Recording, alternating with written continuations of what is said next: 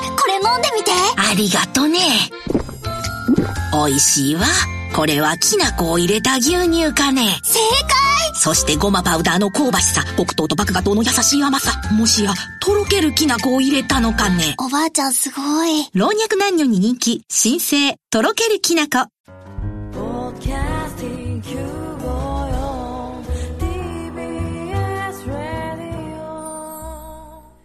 TBS ラジオ、ポッドキャスティングをお聞きの皆さん、こんにちは。安住紳一郎の日曜天国、アシスタントディレクターの刈谷陽子です。日天のポッドキャスティング、今日は328回目です。日曜朝10時からの本放送と合わせて、ぜひお楽しみください。それでは12月22日放送分、安住紳一郎の日曜天国、11時からのゲストコーナーをお聞きください。それでは今日のゲストです石の愛好家佐藤進さんですおはようございますおはようございます。お願いします。よろしくお願いします。よろしくお願いしおます願いします。ようこそ。はい先々週12月8日この番組10時35分くらいからお送りしている日天お出かけリサーチという中継コーナーがあるんですが先々週ですからねついこの間ですよね、はい。池袋サンシャイン文化会館で行われていた石井の即売会東京ミネラルショー2013の模様をお伝えしたんですけれどもその時にお話をくださったのが佐藤進さんということなんですけれども、はい。その時の録音がありますので今一度ここでお聞きいただきたいと思います石マニアで毎年このお祭りに来ていたら主催者にスカウトされ今ではスタッフとして手伝っている 佐藤進さんですよろしくお願いしますおはようございます。おはよろしくお願いします。おはようおございますお願いしま願いします。石ってこんなに好きな人いるんですねそうですね。自分今46なんですが、30の時に初めてこのショーに来て以来ずっとハマってしまって、これまで700万から800万円使ってます。そんなにですか？家に何個ぐらい石あるんですか？ねあの数えられないくらいあるんでわからないです。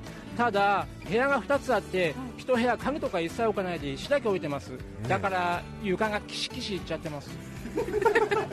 心配 ちょっとわからない世界なんですが石の魅力って何でしょう？はい、同じ石が2つとして存在しないってことでしょうか。例えば同じ種類の石でも産地によって微妙に異なるんです。もちろん匂いも違います。あそう匂いといえばこれこのストロマトライトっていう化石なんですが生物が酸素を生み出したバクテリアの化石でこれの匂いすごいですよ。いいですか？どうぞあー臭め臭いですねなんて言うんでしょう湿気っぽくて、えずーっと押し入れにしまい込んでいた洋服の匂いっていうんですか？おー。なんかちょっとこれいい匂いなんですか？まあ人によって捉え方違うんですが自分これ最高だと思ってます。なるほど。そのストロマトライト。はい。結構高価なものなんですか？いいえ安いですよ。小さいの100円から高いのはまあ高いですけど。今お持ちいただいたのは片手をはい。男性のグーに握ったぐらいの大きさありますね、はい。これは？800円。へそんな貴重な化石なイメージですけどそれぐらいで買えるんですね、そうです。あのとにかく会場広いんですけれども初めて来た人はどこから見たらいいですかね？やっぱりおすすめはアメリカから来てるマイケルさんの店で名前をトレジャー・オブ・ザ・アースっていう店です。ここは最高だと思います。このショーの顔だと思います。物は安いし豊富でしかもマイケルさん最高なんです。あマイケルさん今お隣に来てくださってます、ええ。アメリカ人のスーツを着たダンディーな男性です。マイケルさん。来てください。来てくださいと一言いただけましたトレジャー・オブ・ジ・アース。地球の宝っていうことですね。そうですええ。佐藤さん、これまで700万円ぐらいずいぶん石を買ったという話ですけれども、はい。一番高価なものは何を買いましたか？えっと36万円の甲冑魚っていう鎧をまとったデボン紀の魚です。古代魚です。古代魚の化石の入った石ですか？はい。はあ。それはどこに魅力を感じたんですか？今生きてないところと古風ないでたち西洋の鎧をまとったような魚なんで甲冑魚っていう名前なんですがええ今と全然違う世界にグッときました。そうですか。佐藤さん、お仕事は普段何されてるんですか？建築業です。ああじゃあやっぱり石を見る機会が多いんですね。はい多いですが手につかなくなるんであんまり仕事中見ないようにしてます。いや主催者が佐藤さんをスカウトしたくなる気持ち分かりますね、くつばさん。わかりますねあの最後に佐藤さん初めてここに来る方にアドバイスをお願いします。ノートと筆記用具だけ忘れないでください。すごい石が次から次へと目に映りますので物の値段と名前とそれを置いてる店の名前と自分が気になるポイントきちんとメモしておかないとこんがらがります。頑張りましょう。はい。佐藤さんありがとうございました。ありがとうございましたマイケルさんにもよろしくお伝えください。いてください。12月8日の東京ミネラルショーからの中継をお聞きいただきましたけれども、ねえあれから2週間経ちましたけれども、少し興奮は落ち着きましたか、落ち着きました。でも今自分それを初めて聞きました。そうですか、はい。びっくりです。えそうかそうか。ーやっぱり自分でも当日興奮してる感じがありましたか？ありました。っていうかあの時は朝から緊張しました。そうですか。ありがとうございました。でもやっぱり石好きの人は1年に一度あのミネラルショーを本当楽しみにしていて、そうです。心待ちにして有給休暇取ってくる人もいます。そうですか。佐藤さんも朝から本当に興奮してなんかもう翌日はぐったりだっていうようなそれぐらいのはい楽しみ方だそうですけれど。そうです。あの帰り道とかも、頭に頭がいっぱいになって車の運転もししたらばやばい状態なんです。えー興奮してるんですか？はい。絶対はい。絶対事故起こしますので歩って帰ります。へあんな石こんな石がもう頭の中で。そうです。もう気になって仕方がないのが数点必ず頭の中によぎるんで、1週間くらいは離れないです本当に。買えばよかったかなとかそういうことですか、そうです。あとうーんなんて言ったらいいんでしょうね。もう買う買わないにかかわらずあいいもの見れたなって。困るのはそれで仕事が手につかなくてたまに怒られます。ー仕事中にぼーっとしちゃうんですか？します。へで自分の親方も自分のそういう習性分かってるんで、先読まれて怒られますね、なんて怒られるんですか？しっかりしろよみたいな。へ早くやれよみたいな。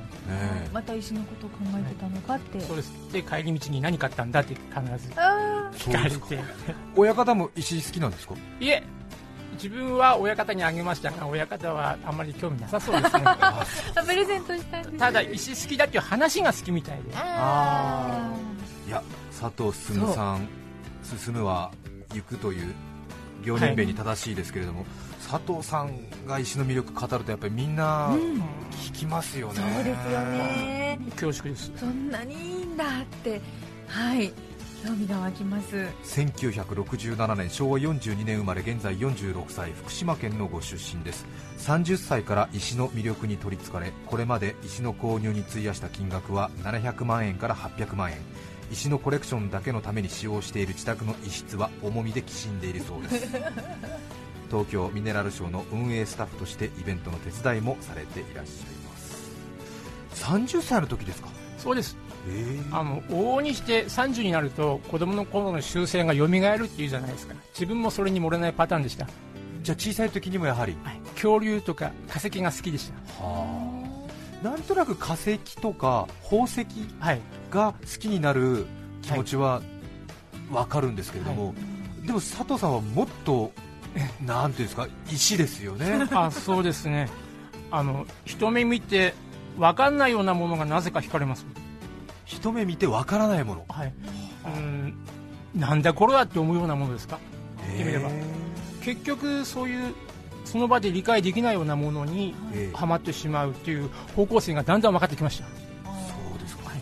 それは道端に落ちてたり、河原の石でも、もう逐一気になるんですか、あの意識すればですよ、かえ。えいつもそうだったらば日常生活送れないんではい。その時は気持ち切り替えてますがね時間があればじっと見ちゃうのは事実です。そうですか、はい。普段はそのアンテナを閉じて、そうです。はい考えないようにします。頑張っているんですね、はい。へそして再三お話の中に出てきます、ストロマトライトという石がやはりはい。佐藤さんの中では大変にそうです。宝物で、はい。ベストです。ベストで。はい。はあこれは生物の死骸が固まった石なんですか？そうです。分かりやすく言うとそうなんです。あのある種のバクテリアが水の中で光合成しながら成長するときに作られるしましまの構造体なんです。だからその成分はバクテリアの死骸だとか周りの泥だとか言ってみればいわゆる岩石なんです。化石でもあって岩石でもある。そんな感じでしょうか。そうですか、はいまあ、石炭もね昔のなんかこう、はい。植物とかが溜まって溜まって。腐って溜まってできたというようはない。ことですから、でそれはどこにあるものなんですか？うん。特定の山の中といったらいいんでしょうか。日本語だったらば石灰岩が取れる場所ですか。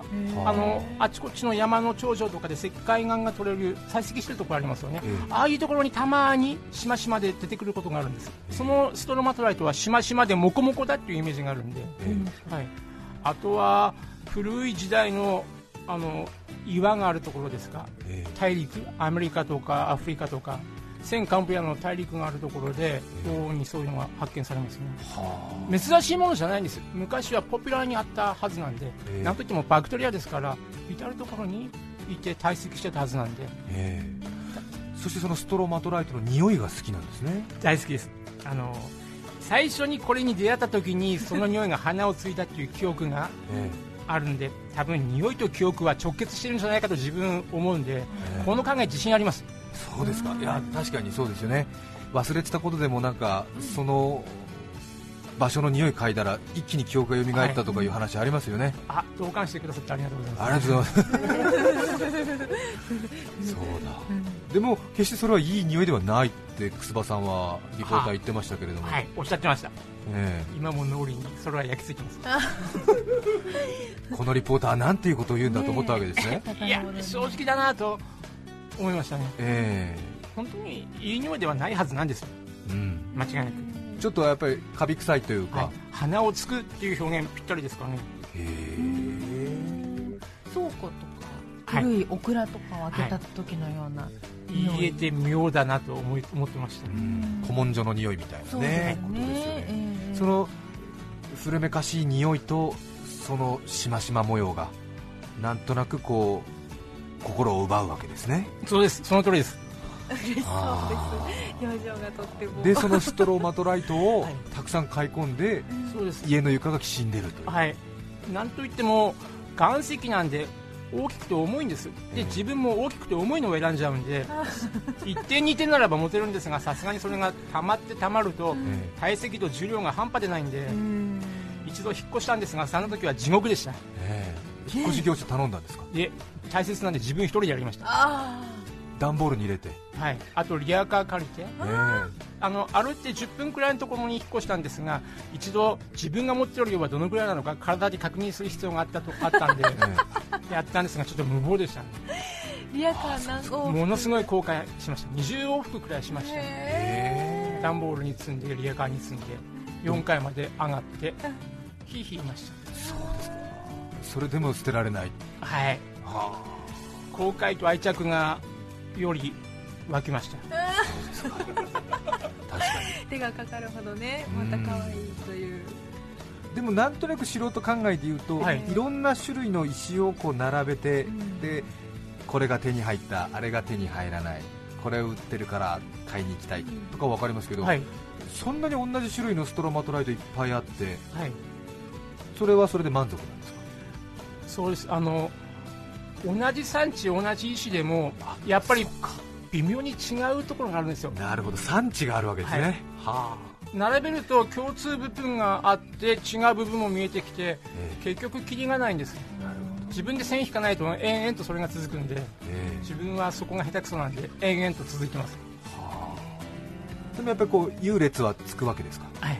はそれは愛着っていう意味ですか？あ、あじゃなくてそのものとしてストロマトライトの自分の好きな度合いとして。はい愛着の優劣。つきますねやっぱり。あそうですか、どこかでつけちゃいます。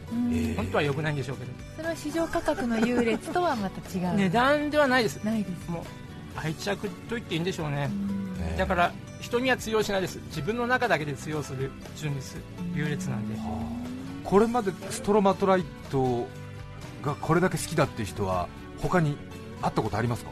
今のところないです。でも世の中にはもっといると思いますよ。自分よりすごい人が。自分が会った人はそれ研究しているそれで生きている研究者の方と、あとは現今生きているストロマトライトを見に行ったという行動派の方。えそういうパターンで、生きてるストロマトはい、あのオーストラリアのとある海岸に生きてるらしいんですよ、えじゃあそれをバクテリアがはい。まだ死骸になって固まる前の状態で、はい、原生の。原生の、はい。はあ。先日のショーでもそんな方が話してくれてえ嬉しかったですね。えそれは興奮しますでしょう、はい。あ仲間がいたんだって思って。へえ。さてそんな今日は石好きの いろいろな話を聞いていきたいと思いますけども、題しまして佐藤進さんの知られざる石マニアの世界まずは一気に紹介します。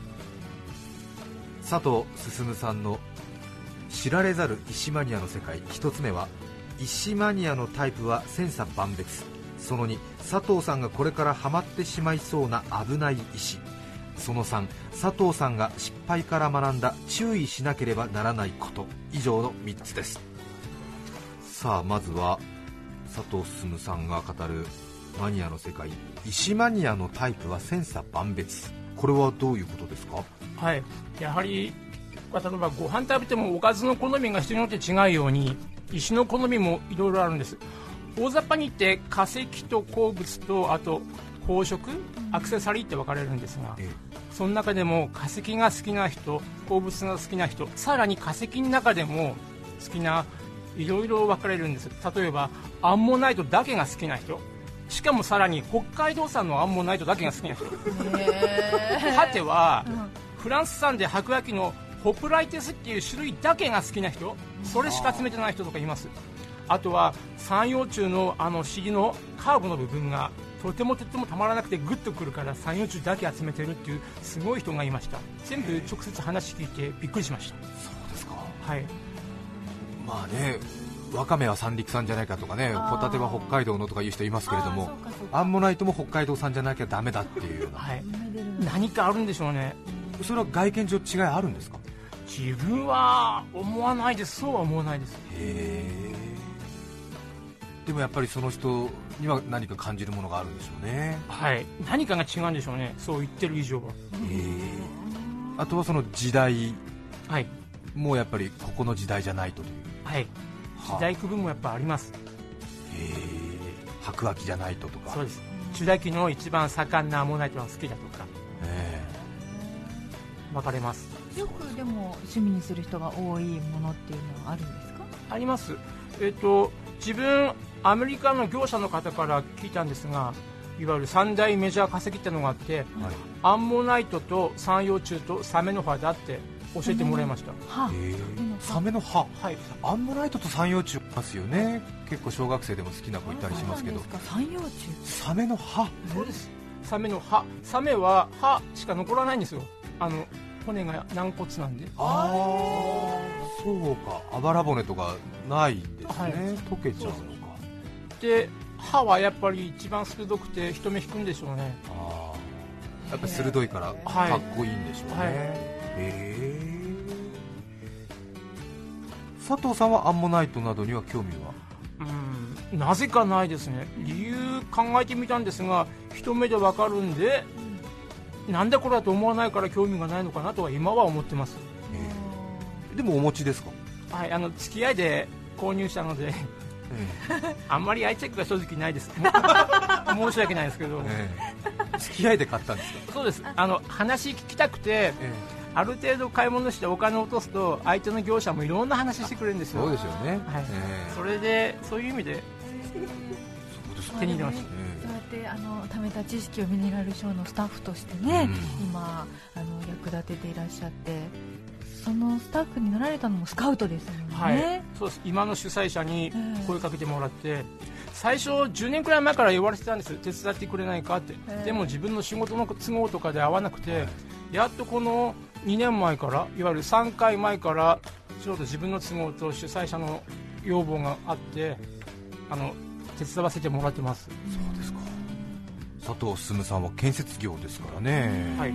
あんまり仕事を穴開けるわけにもいけませんし。そうです。親方の理解もあって。はい。怒られながらもあります。怒られながら、はい。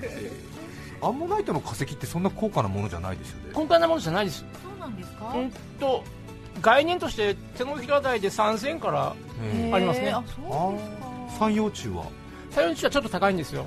ええー、と1万円弱同じ大きさ。っていうかうん採用値はもうちょっと小ぶりなんでえで値段もちょっと高くて1万円弱5000円以上1万円弱からえ上は切りがないです。上はキリがない、はい。やっぱり綺麗な形とかはい。そういうものだと値段が上がっていく、基本的に数が出ないと高いんですは見た目もあるんですが値段値段の一番の要因は数です。数が出ないと妙に上がります。びっくりするくらい。じゃあ結構相場は本当に流動的で、そうです。時代によっても違います。3年前は安かったのになぜか今の時代は高くなってるとか。へえ。売りに出てる数が少ないから、いろんな要因があると思います。あ。の経済的な。え。ー、あ確かに。投機的にやってる人もいるかもしれませんしね、陶器にする人もいるんですねサメの歯っていうのは値段は結構するものですかサメの歯あの状態によります。綺麗に三角形に残ってるとすっごく面が飛び出るほど高いんですよ。でもバラバラになってパーツ一部分の破片だと安いです。数千円で。ああそうですか、ただ小指の先っちょくらいの小さな歯は100円から売ってますサメにも種類がいますんでえ大きいサメの歯は高くて小さいサメの歯はもちろん安い。ーうん。そんな感じです、サメの歯の化石見たことないかもしれないですね。なんだろう。うーん。ちょっと恐竜っぽい感じがあ。心をくすぐるのかもしれないですね。それいい表現ですね。あはい。使ってください。さて2つ目ですけども佐藤進さんの知られざる石マニアの世界これからハマってしまいそうな危ない石これは何ですか？ストロマトライトを超えるような魅力がある石があるんですか？えっ、とストロマトライト自分の中でちょっと落ち着いたんで。飽きたんじゃないですよ、ええ落ち落ち着いたんで。落ち着いた。でそれでこの数年スタッフとして参加しててあちこち歩くたびに業者の石を横目で見ながら歩いてるんですけど、なんだこれは全然理解できないなっていうのがあってそれが水石って呼ばれるジャンルの石なんです。はい、どういう字を書きます水の石って書いて水石って読むんですが、かはい。水石。聞いたことないですね。自分もです。でそこの店のこのお父さんに聞いたらば例えばですよ基本的に国産の天然石をその自然な形とか色合いを大切にしてさらにそれを動物とか人の形に見立ててもしくは風景の一部に見立ててでそれ盆の上に乗っけたりして楽しむようなそういう鑑賞法そういう扱い方を水石だって言ってました。へえそれはいわゆるところの盆栽とか枯山水というような、はい。あのそういう文化的たしなみ。はい、なんか言われてみればなんか日本史の端っこの写真にそんな絵が載ってたような気がするんですよ。ええ。確かにあれですよね。床の間に結構大きな石とか、はい。あとお庭にはね、はい。やっぱり大きな石、はい。で石好きっていう人いますけれどももっともっと体系化されたそういうなんか習い事っていうかたしなみなんですよ水石っていうのは。その遊戯とかそういう所作法はないと思うんです。えただ見る目が全然わかんないんですよ。えどう見ても河原から拾ってきたその辺の石なんですよね。それがとんでもない値段ついてるんですよ。へ手手のひらに乗っけるくらいの大きさでえ10万円弱。ええもちろんピンからキリまでありますけど、見た目が全然わかんないっていうのと値段がとんでもなく高いっていうので、なんでこんなのが面白いのかそれが不思議で不思議で、えまさしくなんだこれはなんですはあ。別に鉱物的にも珍しいものではない、はいじゃあ本当に花崗岩とか御影石みたいなはい。こともあるわけですか、はい。まさしくそうです。ああそうですか。それでこれは説明を聞くとなんか戯れている野生のはい。馬を感じませんみたいなことになるわけですか？そうです。へそれが不思議で。ただ説明聞かないとわかんない。さらに聞いてもわかんないっていう状態なんで えちょっと不思議なんです、ええ。かといって無視はできなくてええ。なんか気になって気になって仕方がないんで今考察中です。そうですか。この間の中継の後はい。電話した時に水石買った？とか言ってませんでした？あ買いました。買ってんじゃないですか？ああのちょっと今日持ってきましたんで。これですか？あもう加工してあるんですね。あれ表面磨いてあるんです。形は天然状態なんですが、ええ。表面ツルツルに磨いて光沢は出してます。これ触っていいですか？構わないです。とても小さいあ小石ですね。そうです本当手のひらに乗る小石ですね。まん丸い小直石径え3、え4センチといったところです、つるつるに磨いてあるので。ツルツルですね、え茶色やエンジやあの深緑やいろんな色が混じったはい石なんですね。そうです。だから錦石って呼ばれてますね。錦石。なんか青森の伝統的な石で昔からあるみたいです。ちょっとなんとなく三毛猫のうん。色の配置のような感じもありますけど。でこれついてるこれは何ですか？それは初心者に分かりやすいガイドラインの目玉ですよ。ああガイドラインなんですか、それがないと全然意味が分かんないんで多分お店の方がおもちゃの目玉を2つつけてくれてこれはカエルに見立てて楽しむんだよっていういわゆるポップななる進ほど。出の子だと思うんですよかなりポップな感じになるかなりポップなあのプラスチックの目玉の中に黒目があって、はい。動かすとくるくるする半円形のものですね、ええええ。よくあの手芸ショップで売ってるようなものですけれどもうん。半円形の透明のカプセルの中に黒いちっちゃなビーズが入っててこんな面白くしちゃっていいんだ、完全にうんカエルにこれで見えますけども。はい。これで水石だって言われたらちょっとなんか浅いなと思いますけど やっぱりこれはガイドラインで。そうですあの本当の水石の雰囲気出すには裏返しにして目玉を隠しちゃうんです。なるほどなるほど。そうすると目玉が隠れてうん。石だけになりますので。あー。水石本来のテイスト。はあ。うーん。これはちなみにおいくらでお求めに1個400円で。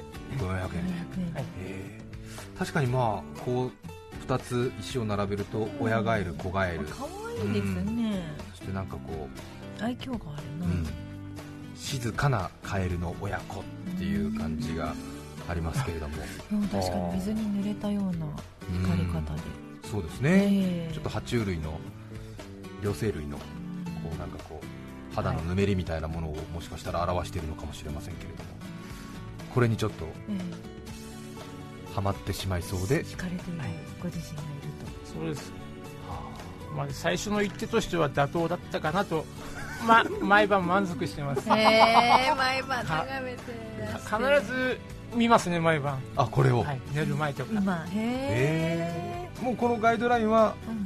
佐藤さんはもういらないんですねこの目玉は。いえまだ必要です。まだ一緒ですか？へへえなんか目玉がある方がいいかなとも思ってますんで、え。まだそんな程度です。あそうですか。水石。水石。はどんどんどんどんときっと知識が増えて楽しくなっていくのかもしれませんよね。そして出費の方も。そして最後3つ目は佐藤さんが失敗から学んだ注意しなければならないこと。これは何でしょうか？はい。あの石の世界なんですが売るために人目引くように集めてる世界なんですよ。自然の世界だけではないんです。そういう人為的な人目を引かせる世界でもあるんで目にするもの全てがあれもこれもと欲しがっちゃうんです。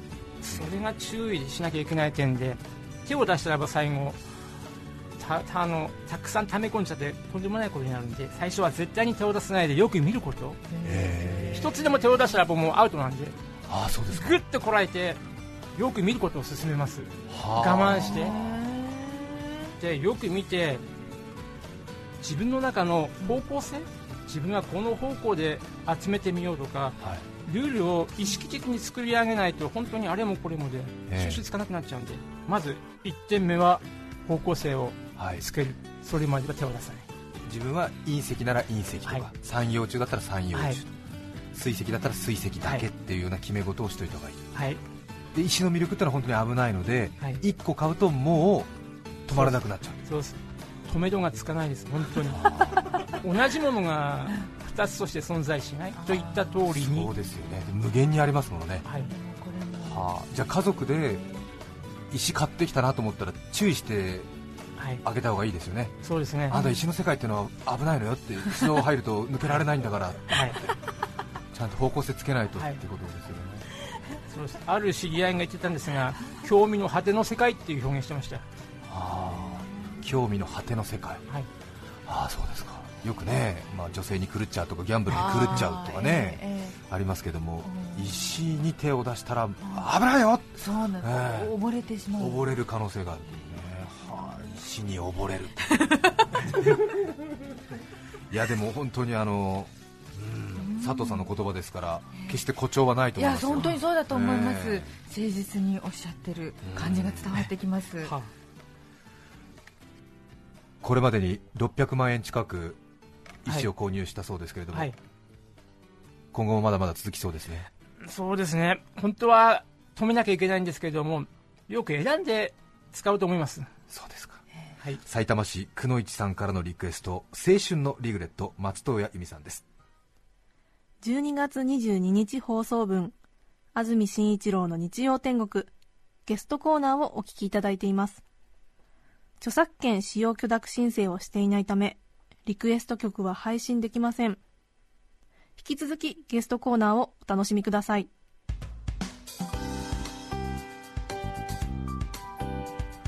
埼玉市久野市さんからのリクエスト青春のリグレット松任谷由実さんでした。改めまして今日はゲストに石の愛好家佐藤進さんをお迎えしています。水石にはまってしまいそうで怖いというようなお話も伺っています。本当にまだまだ奥が深くて佐藤さんもはい、人生が楽しいですね。はい、なんか毎晩楽しみですね。他にご趣味はないんですか？今のところは水泳ですか、あと水泳ですか？夏です、夏になるとプールで泳ぐのが好きですね。へえなぜか。健康的ありがとうございます。ご家族は、自分一人です。親、両親は田舎にいますが、ええ自分は一人もんです。そうですか、はいご兄弟は、あの兄貴が二人いて、え真ん中の兄貴には化石をごっそり持ってかれちゃいました。あお兄さんも石好きで？へ小さい頃一緒に化石取りした仲間なんです。えいい記憶があります。そうですかなかなかでも佐藤さんの趣味理解してくれる女性が現れる気配なさそうですね。どうですかこどうれでしょうか？ないですね。きっとねだって家2部屋で1部屋石で埋まってますからね。えミネラルショーに来る人は女性も結構いるんですか？はい。老若男女になってますね。ああそうですか。か。へえぜひね趣味の合う方がいらっしゃるといいですね、そうですね。本誠実を絵に描いてるな。本当にお人柄が。恥ずかしい。はい素晴らしいと思います。本当に。うんもうお話ししてるさなかにもね自分の話したことの反省点をメモに書いてらっしゃいますからね。な何を反省文書いたんですか？シャープペンシルで後でえちょっと誰が何を言ってくれたかええ。振り返ろうと思って、ああそうですか、はい。参考までにそこには何て書いたんですか？ええ。うん、誠実を絵に描いたと彼が言った。と ま、前のページには何てお書きになったんですか、前のページには、えこのリクエストは埼玉の久野市さんって書いてある。そそれは何か後日役に立ちますかね？うん。まあでも記憶は、ねは情報が勝負ですから、何が起きるか分かんないんで。そうですよね。極力メモをしておいた方がええ。いいかなと、すがだ。真面目なねえこのようなゲストをお迎えするのは。本当ですよ。ええ。ねえ。あの偶然が偶然を呼びまして今日楽しい時間になりました。本当にあの佐藤進さんとの出会いを感謝したいなっていうふうに考えてます。あこちらこそ、えありがとうございます。メメモしてくださいメモしてください。今日はゲストに石の愛好家佐藤進さんをお迎えしました。どうもありがとうございました。ありがとうございました12月22日放送分安住紳一郎の日曜天国ゲストコーナーをお聞きいただきました。それでは今日はこの辺で失礼します。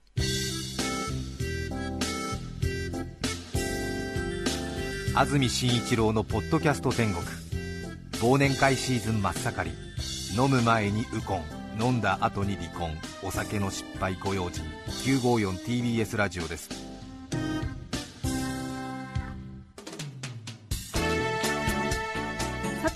来週12月29日の安住紳一郎の日曜天国。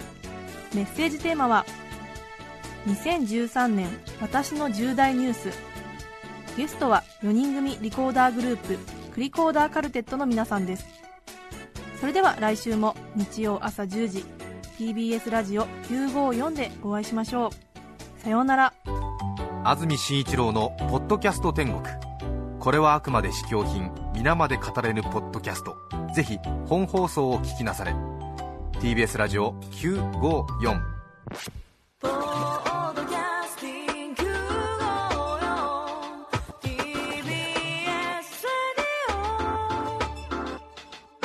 田中貴金属グループの貴金属メグループ。今日自動車の部品やスマートフォンの素材として使われている貴金属がいつか金の地金になったりさらに将来指輪やネックレスなどの貴金属ジュエリーになったりする。私たちの仕事は貴金属をいろんな形に変えながら誰かの夢や喜びを未来へと何度でも再生すること。地球を続くにする貴金属。田中貴金属グループ。金は時代を超える。遥か昔から人類が愛し続けてきた宝飾品として。金は価値観を超える。世界中の人に等しく信頼される資産として。そして今金をはじめとする貴金属は様々なフィールドを超えてゆく。宇宙開発エネルギー医療といった最先端分野に欠かせない産業用素材として貴金属の循環型ソリューションでコツコツと地球の未来を支えたい。田中貴金属グループ。